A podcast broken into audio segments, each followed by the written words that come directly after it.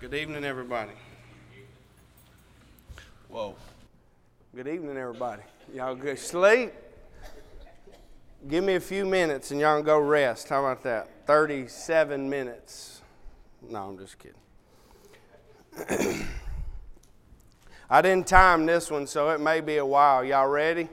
It's one page, but them one pagers usually are dangerous with me. If I have 14 pages, then we probably looking at about 20 minutes. But a one pager, I don't know why it does that, but that's just the way it works out for me. If you would turn to 2 Peter chapter 3, verse 10 is where we'll start, and we're going to read to the end of the chapter. Tonight's lesson is entitled, What Manner of People Ought We to Be? What manner of people ought we to be? 2 Peter 3, verse 10 says, But the day of the Lord will come as a thief in the night, in which the heavens will pass away with a great noise, and the elements will melt with fervent heat. Both the earth and the works that are in it will be burned up.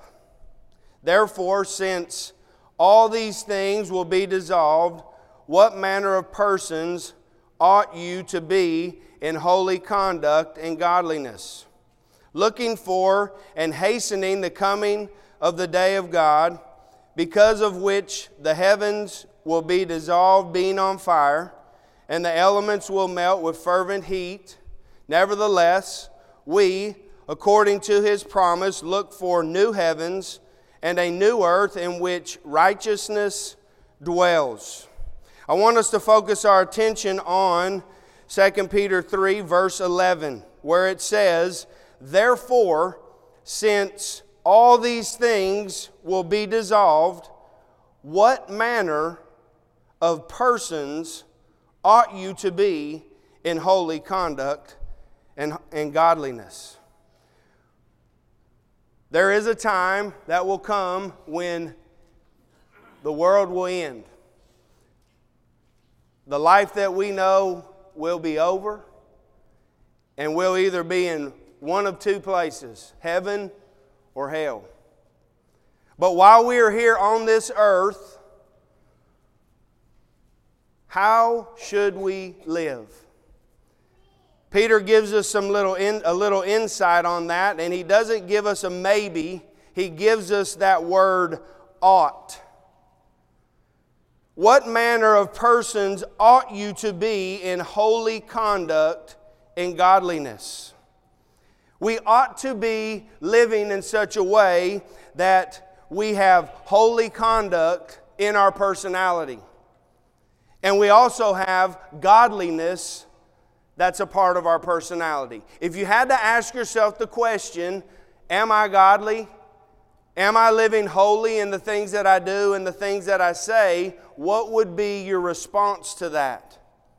Well, I want to look at these next four verses, uh, 14 through 18, and see if we can be encouraged to find out how we can live holy and godly. Verse 14 says, Therefore, beloved, looking forward to these things. You see, this is not a terrible thing that's going to happen if you're a child of God, amen? This is not something that you need to be discouraged about. This is something that is good. This is something that is going to be godly because God says that it's going to happen, and therefore, whatever God says is good, right? God doesn't tell us terrible things. God doesn't tell us wicked things. The only thing that God tells us is good and righteous things. So, if we're looking forward to these things, the first thing that I'd like for us to consider four points tonight, and the lesson will be yours. The first thing comes right here where it says, Be diligent. Be diligent to be found by Him in peace, without spot, and blameless. And I want us to think about that for a minute. The word diligent right there means to exert oneself, to have earnest care for something, or to study. We know 2 Timothy 2:15 it says be diligent or study to present yourself approved to God.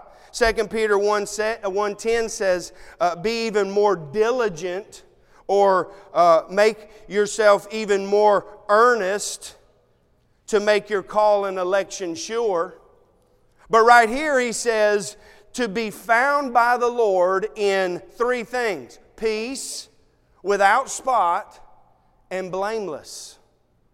See, it's not just a generic understanding. What happens is Peter wants you to dive in and make application to your life. So he says, not just to be diligent, but to be diligent to be found by him in peace, without spot, and blameless. I want you to turn with me to a couple scriptures. Turn with me to Proverbs chapter 3. The Proverbs class is going to get tired of me going back to the Proverbs, but boy, they're so powerful and I love them. And I'm not trying to be repetitious, but uh, there's such good uh, meat that we can get from uh, the Proverbs. Proverbs chapter 3, verse 1 and 2. Look at what it says right here. My son, do not forget my law, but let your heart keep my commands.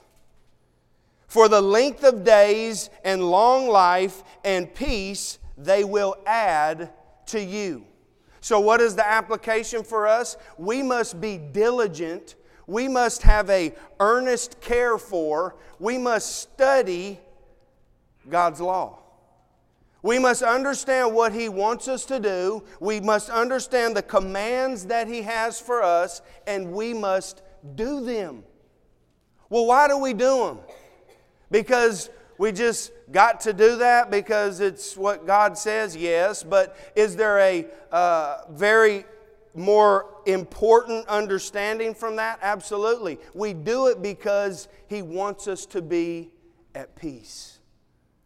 You know, when I used to live in such a way, when I used to do things that were contrary to God's word, I hardly ever lived a night in peace.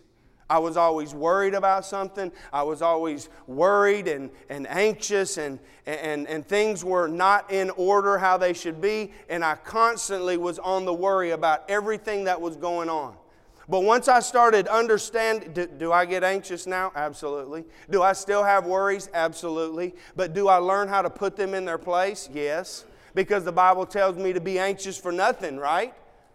But through prayer and supplication with thanksgiving, present my request to God, and the peace that passes all understanding guards my heart and my mind in Christ Jesus. So, what do I do? I apply it to my life. I'm diligent to have peace in my life. Well, look at the next thing. It says, without spot. Turn with me to 1 John chapter 1, verse 7. 1 John chapter 1 verse 7. And as you're turning there, I'm going to read you into it. Verse 5 says, This is the message which we have heard from him and declare to you that God is light and in him is no darkness at all. If we say that we have fellowship with him and walk in darkness, we lie and do not practice the truth. But verse 7 says this, and watch this one, brethren. But if we walk in the light as he is in the light, we have fellowship with one another, and the blood of Jesus Christ, his Son, cleanses us from all sin. It continually cleanses us from all sin. What does it do? It allows us to be found without spot. Look at what verse 9 says. If we confess our sins, he is faithful and just to forgive us our sins and to cleanse us from all unrighteousness. If I'm cleansed from all unrighteousness, then that means when I ask for forgiveness, my sins are forgiven and I'm clean. Amen? Isn't that a blessing? But uh, that does not happen if I'm not diligent about it. That doesn't happen if I just don't really care about being a Christian that much. I do a little bit. I mean, I do care. I don't want to go to hell, but I'm really not striving like I should to be without spot. Because sometimes I just forget to ask for forgiveness. Sometimes I just don't remember to ask for forgiveness, and before you know it, I'm caught up in a whole bunch of mess, and now I'm trying to work my way out of it. And who am I blaming? God, right? He's the very first one that we blame all the time. Lord, why did you allow me to get into this? I prayed to you like a couple weeks ago. But he says to be diligent, to be found by him in peace and without spot and then turn with me to Philippians chapter 2. Philippians chapter 2, verses 14 and 15. Philippians chapter 2, verses 14 and 15. And look at what the Bible says. So I want to be at peace and I want to be without spot and I want to be blameless. Well, how can I work on being blameless? Look at verse 14 do all things. Boy, I have a hard time with that. I can't even hardly read this one. Do all things without complaining. If I had to ask the question, has anybody in here complained today? I have. I mean, I admit it, I ain't scared. But it says, do all things without complaining and disputing. Now, watch what happens that you may become blameless and harmless. You know what happens when you complain?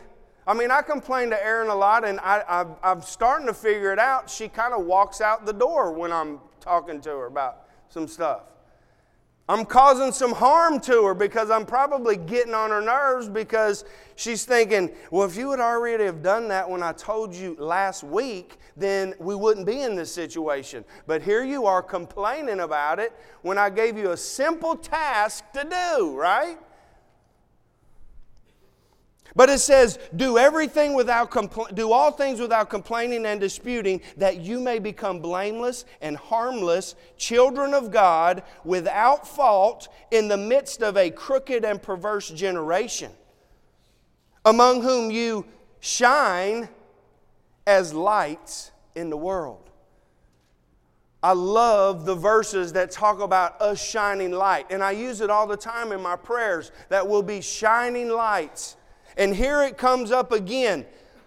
When we do the things that God asks us to do, when we are not complaining and we're not disputing, and we're becoming blameless and harmless, and we're doing things without fault in the midst of this crooked and perverse generation, we shine light automatically.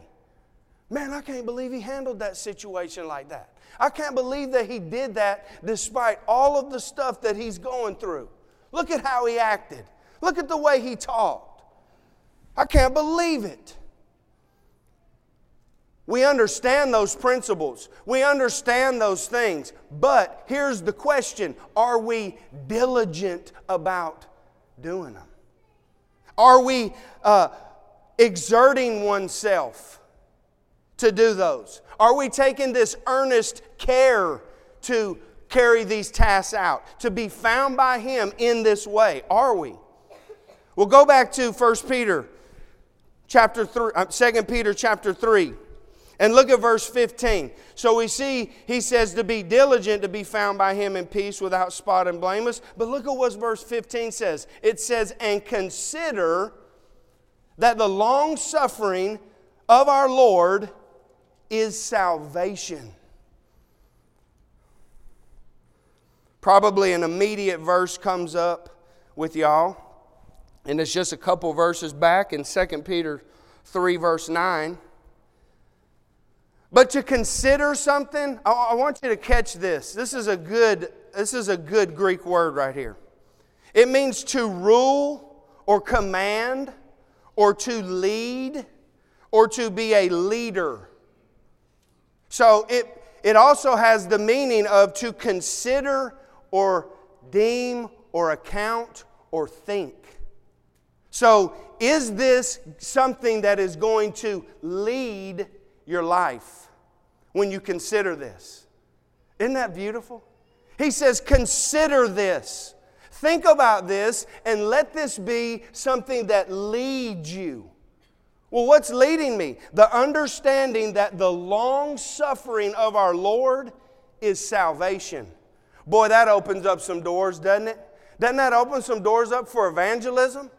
Doesn't that open up the idea that God is long suffering? Look at just right over there in 2 Peter 3, verse 9.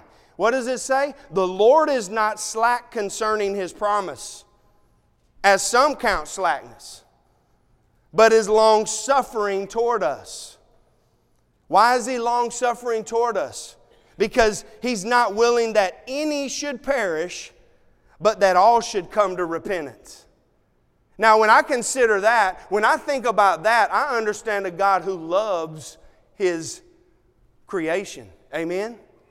I see a God who is long suffering and knows that we make mistakes and we do things that are contrary to God's word, but still, He is long suffering and He is patient that we would come to the knowledge to understand we're not doing the right things. We're not saying the right things. Look back in the verse in verse 15. It says that the long suffering of our Lord is salvation, as also our beloved brother Paul, according to the wisdom given to him, has written to you.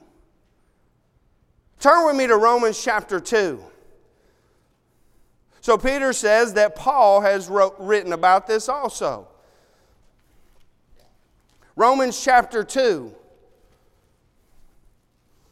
verse 4.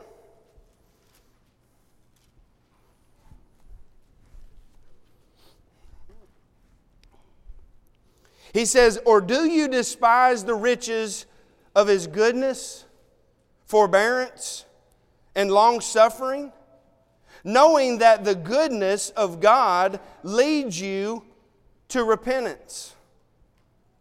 But in accordance with your hardness and your impenitent heart, you are treasuring up for yourself wrath in the day of wrath and revelation of the righteous judgment of God, who will render to each one according to his deeds. Think about that.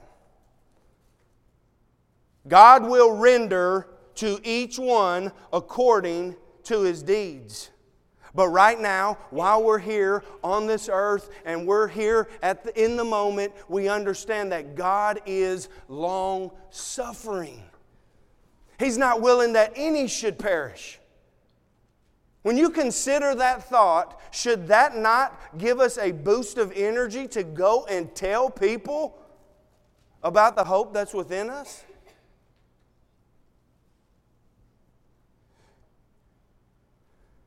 Turn with me real quick to 2 Corinthians chapter 5. 2 Corinthians chapter 5. Does this not give us a boost of energy to understand that while we have time here on earth, we need to be about telling others about Jesus? In verse 19, 2 Corinthians 5 19.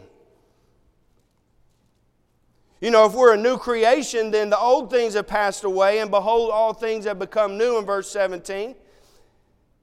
And that all things are God who has reconciled us to Himself through Jesus Christ, and He's given us the ministry of reconciliation. And what is that ministry of reconciliation? Verse 19. That is, that God was in Christ reconciling the world to Himself, not imputing their trespasses to them and has committed to us the word of reconciliation.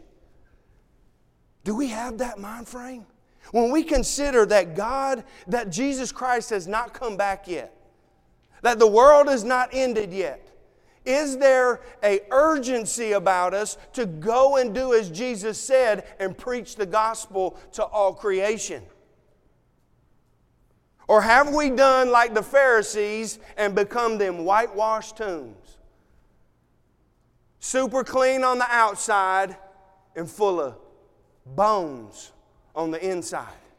Because it doesn't really matter that much. I'm good, I'll be saved, and if I can talk to some other people, that'll be fine, and, and, and just is what it is. Or do we have an urgency to say, you know what? I want to tell you about somebody. I want to tell you about this Jesus. I'm a representative of Jesus. Uh, isn't that what Paul says? Verse 20, that we are ambassadors of Christ as though God were pleading through us. We implore you on Christ's behalf to be reconciled to God. Be reconciled to Him. There's time. So, back in the context, 2 Peter chapter 3, he says to be diligent he says to consider that the long suffering of our Lord is salvation. And then, verse 17, he says this He says, You therefore, beloved, since you know this beforehand, since you understand this beforehand, beware. Beware. You know, that word beware right there means to guard or to watch or to keep watch, right? Beware of something coming. And look at what he says lest you also fall from your own steadfastness, being led away with the error of the wicked. Hey, you go two or three weeks without studying God's Word. You go two or three weeks without coming and fellowshipping with the saints. You go two or three weeks without talking to God in prayer. See where your life's at. See what's going on then. It'll be a mess. Beware. Don't think you can do it. Don't think that you can do it by yourself. Don't even try it. Beware of the danger of leaving the Lord and doing it on your own. Turn with me to 2 Corinthians chapter 6. 2 Corinthians chapter 6, verse 14. A very well known verse. And I'm going to read on into this a little bit. Catch this one, brethren. And I'm just about done. Just catch this and hang with me just for a second. I promise it will bless your life. Verse 14 says, remember, beware. Verse 14, do not be unequally yoked together with unbelievers. For what fellowship has righteousness with lawlessness? And what communion has light with darkness? And what accord has Christ with Belial? Or what part has a believer with an unbeliever? And what agreement has the temple of God with idols? For you are the temple of the living God. As God has said, I dwell in them and walk among them, and I'll be their God, and they shall be my people. Therefore, come out from among them and be separate, says the Lord. Do not touch what is unclean, and I'll receive you. I'll be a father to you, and you shall be my sons and daughters says the Lord Almighty. Therefore, having these promises, beloved, let us cleanse ourselves from all filthiness of flesh and spirit, perfecting holiness in the fear of God. Who am I hanging around? What are the things that I'm talking about? Am I watching things on TV that I probably shouldn't be watching, but nobody really knows? It's really not that big of a deal. Am I fellowshipping with darkness?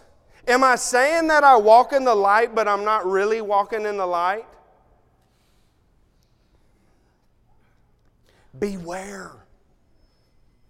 He says, Beware back in the text Verse 17, lest you be led away with the error of the wicked. The wicked are strong. Satan got pretty slick schemes, doesn't he? He's got pretty slick tricks that he pulls up and, and talks about. That sound really good at times.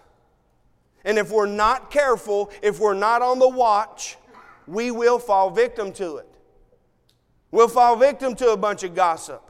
We'll fall victim to a bunch of things that we shouldn't be watching on TV. We'll fall victim to treating our wife or our husband in such a way. We'll fall victim to committing terrible acts of sin.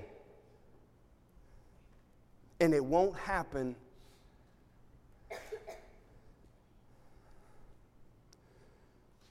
if you're following what the Lord says. If you're following what the Lord says, if you're being aware, if you're being on guard, you keep yourself from getting attacked, right? You, you know what it says up there in verse 10? It says, the, the, the, the day of the Lord will come as a thief in the night. Well, if you know when the thief was coming, then you'd be prepared for it, right? Doesn't he give that analogy? But you're not going to know when it's coming. But what does he say? Be ready. You don't know when it's coming, but be ready. Don't ever let your guard down. Don't ever go a day or two or three or four that you're not uh, spending some time with God and praying. Derek talked about it at Richland. He said, How is your prayer life? Are you so busy during your day that you forget to pray? Oh, I need to pray. You forgot to pray? Are we living our lives? Are we so busy that we forget to pray? Man.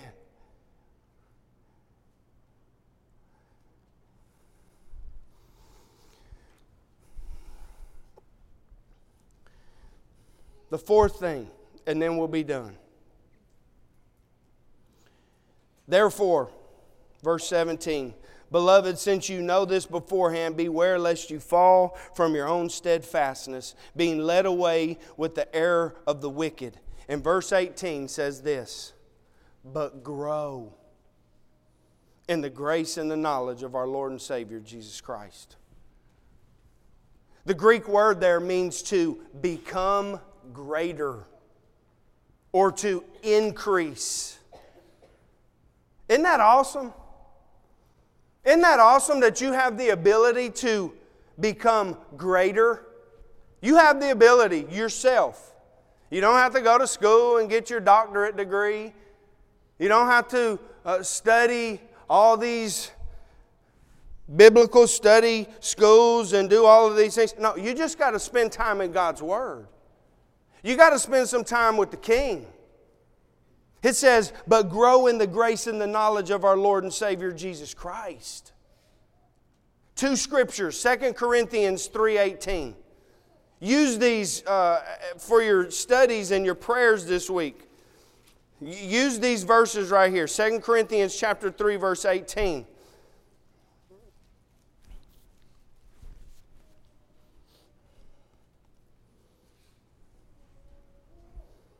It says, But we all with unveiled face, beholding as in a mirror the glory of the Lord, are being transformed into the same image from glory to glory, just as by the Spirit of the Lord. We have the ability in the things that we say, in the things that we do, in the way that we act towards others, to become more and more and be transformed into the image of God, man. Man, why do you act like that? Something's different about you. Man, because I'm trying to be like Jesus. This is how Jesus acts. Why was he so attractive? Why was he such a push against the Pharisees? Because he was different. You know, we talked about it this morning. He cared about people, but he cared about doing nothing else except God's will. And it changed who he was. You remember, he grew in faith, he grew in the knowledge and the things that he suffered. He learned how to do it in obedience in the things that were going on in his life, the things that he faced, he said, No, I'm not going to do that. No, I'm not going to be a part of that. I'm going to do the right thing. Over and over and over, he kept doing the right thing, and because of that, he is the author and the finisher of our faith. Amen? But we have the ability to be transformed in the same image. And the last one is Ephesians chapter 4. Ephesians chapter 4. God set it up so beautiful for us, brethren. He gave us the ability to be successful. Philippians chapter 4, verse 11. Watch what he says. And he himself gave some to be apostles, some prophets, some evangelists, and some pastors and teachers. Why did he do that? For the equipping of the saints, for the work of the ministry, for the edifying of the body of Christ. Why did he set those things up? Because he wants us to be equipped. He wants us to be ready for the work of the ministry. See, it's not just, I just need to do the right thing. No, we got work to do, brethren. There's lives that are at stake, and God's given us the command to go out and fulfill that obligation. Are we about that business? But look at what else he says. He says, For the work of the ministry, for the edifying of the body of Christ in verse 13, till we all come to the unity of the faith and of the knowledge of the Son of God to a perfect man. And then it says this to the measure of the stature of the fullness of Christ. What's our measure? You know, that word right there in Greek means the yardstick. It's the measurement by which we go by. Who do we measure ourselves up to? Jesus. So if you had to measure yourself right now, how do you measure up? I'm a long ways off. But that's okay. But that's okay. Because I'm going to keep going, and I'm going to keep going, and I'm going to keep going, and I'm going to keep getting better, and I'm going to keep getting happier, and I'm going to keep getting more peaceful, and I'm going to keep getting more godly. Why do I want to do that? Because I love the Lord. And I'm thankful that He's given me the ability to do it. Can I find peace in my life? I know that we struggle with things. I know that people in here right now are going through tough times. And brethren, pray for each other. Pray for comfort. Be there for each other. Help each other out in those down and out times. Be there. Be that one that can help in those tough situations. You may not be able to fix the problem, but you can be there to put your arm around or hold their hand and just say, you know what, I'm going to be here with you. If I got to cry with you, I'll cry with you. You know I'll cry. If, if anybody in here needs to cry, come holler at me. I'll cry with you. I ain't scared of it no more. I used to be ashamed of it. I used to be embarrassed of it. I don't care.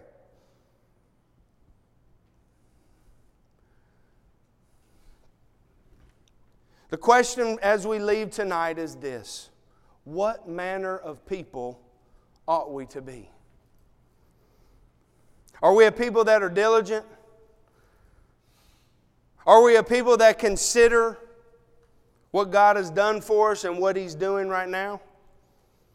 Are we aware of the things that are around us? Are we watching like a guard dog to make sure that we don't fall into the same trap that we have before?